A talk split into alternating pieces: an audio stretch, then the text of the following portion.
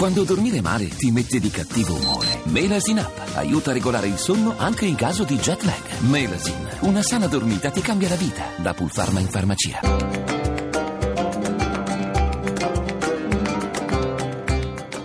Dialogo con l'Islam.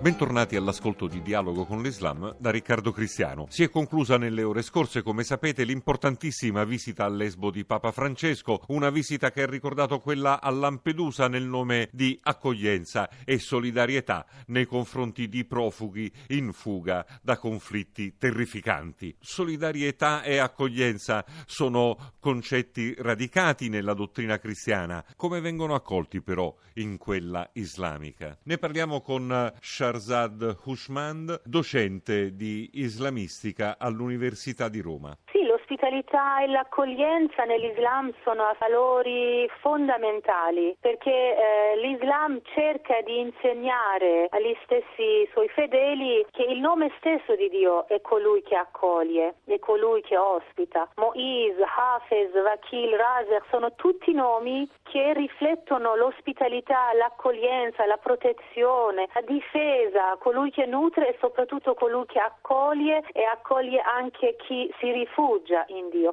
Allora i nomi di Dio nella tradizione islamica indicano la via per la crescita umana, nel senso che sono le mete per l'essere umano. L'essere umano dovrebbe essere Moise, colui che accoglie, eh, colui che dà eh, appoggio a chi vuole un rifugio, oppure Hafez, colui che protegge. Anche il nome stesso di Rahman e Rahim riflettono sempre questa misericordia che accoglie, perché questi due nomi particolarissimi eh, del Dio coranico che si ripetono all'inizio di ogni capitolo hanno la stessa radice in comune che con la parola Rahem, che è l'utero materno, che è il simbolo di una misericordia che accoglie, nutre e protegge. E allora in questo vediamo ancora nella storia stessa islamica l'emigrazione e l'accoglienza dell'emigrato diventa addirittura il, cal- il, punto di partenza del calendario islamico. Il tempo prende senso con l'emigrazione del profeta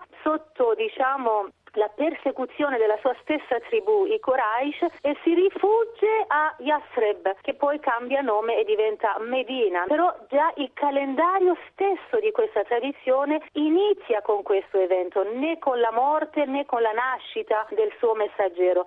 Allora, dare rifugio a chi cerca rifugio è il fondamento del calendario e del pensiero islamico e coranico sotto il nome e anche il calendario. Ma vediamo anche nella storia un'altra immigrazione, ancora prima dell'immigrazione del profeta da Mecca a Medina, e eh, l'emigrazione dei suoi primi discepoli e seguaci che sotto la persecuzione di nuovo della stessa tribù trovano rifugio da chi? Da un re cristiano. Il Negus dell'Abissinia è il primo che accoglie coloro che sono stati perseguitati tra gli amici del profeta Muhammad, li accoglie e li dà rifugio.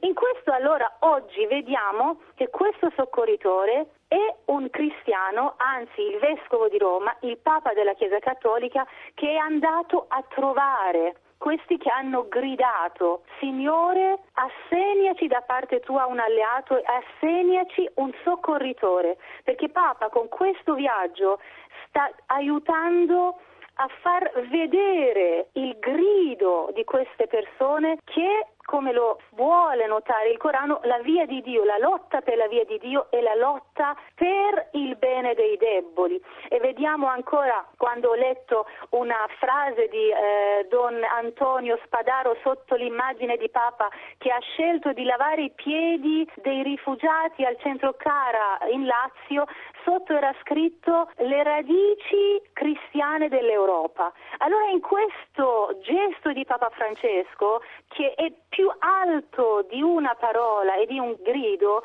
vuole far ricordare anche alla stessa Europa i suoi stessi valori cristiani. Ma vediamo che questi concetti, allora sia nel Corano sia nella tradizione islamica, sono valori che rendono una società non solo una società spirituale, ma una società umana, perché l'ospitalità e l'accoglienza aiuta l'essere umano a crescere perché l'altro diverso da me o è superiore di me mi insegnerà qualcosa o se è inferiore a me mi insegnerà una umiltà che mi renderà sempre più umana.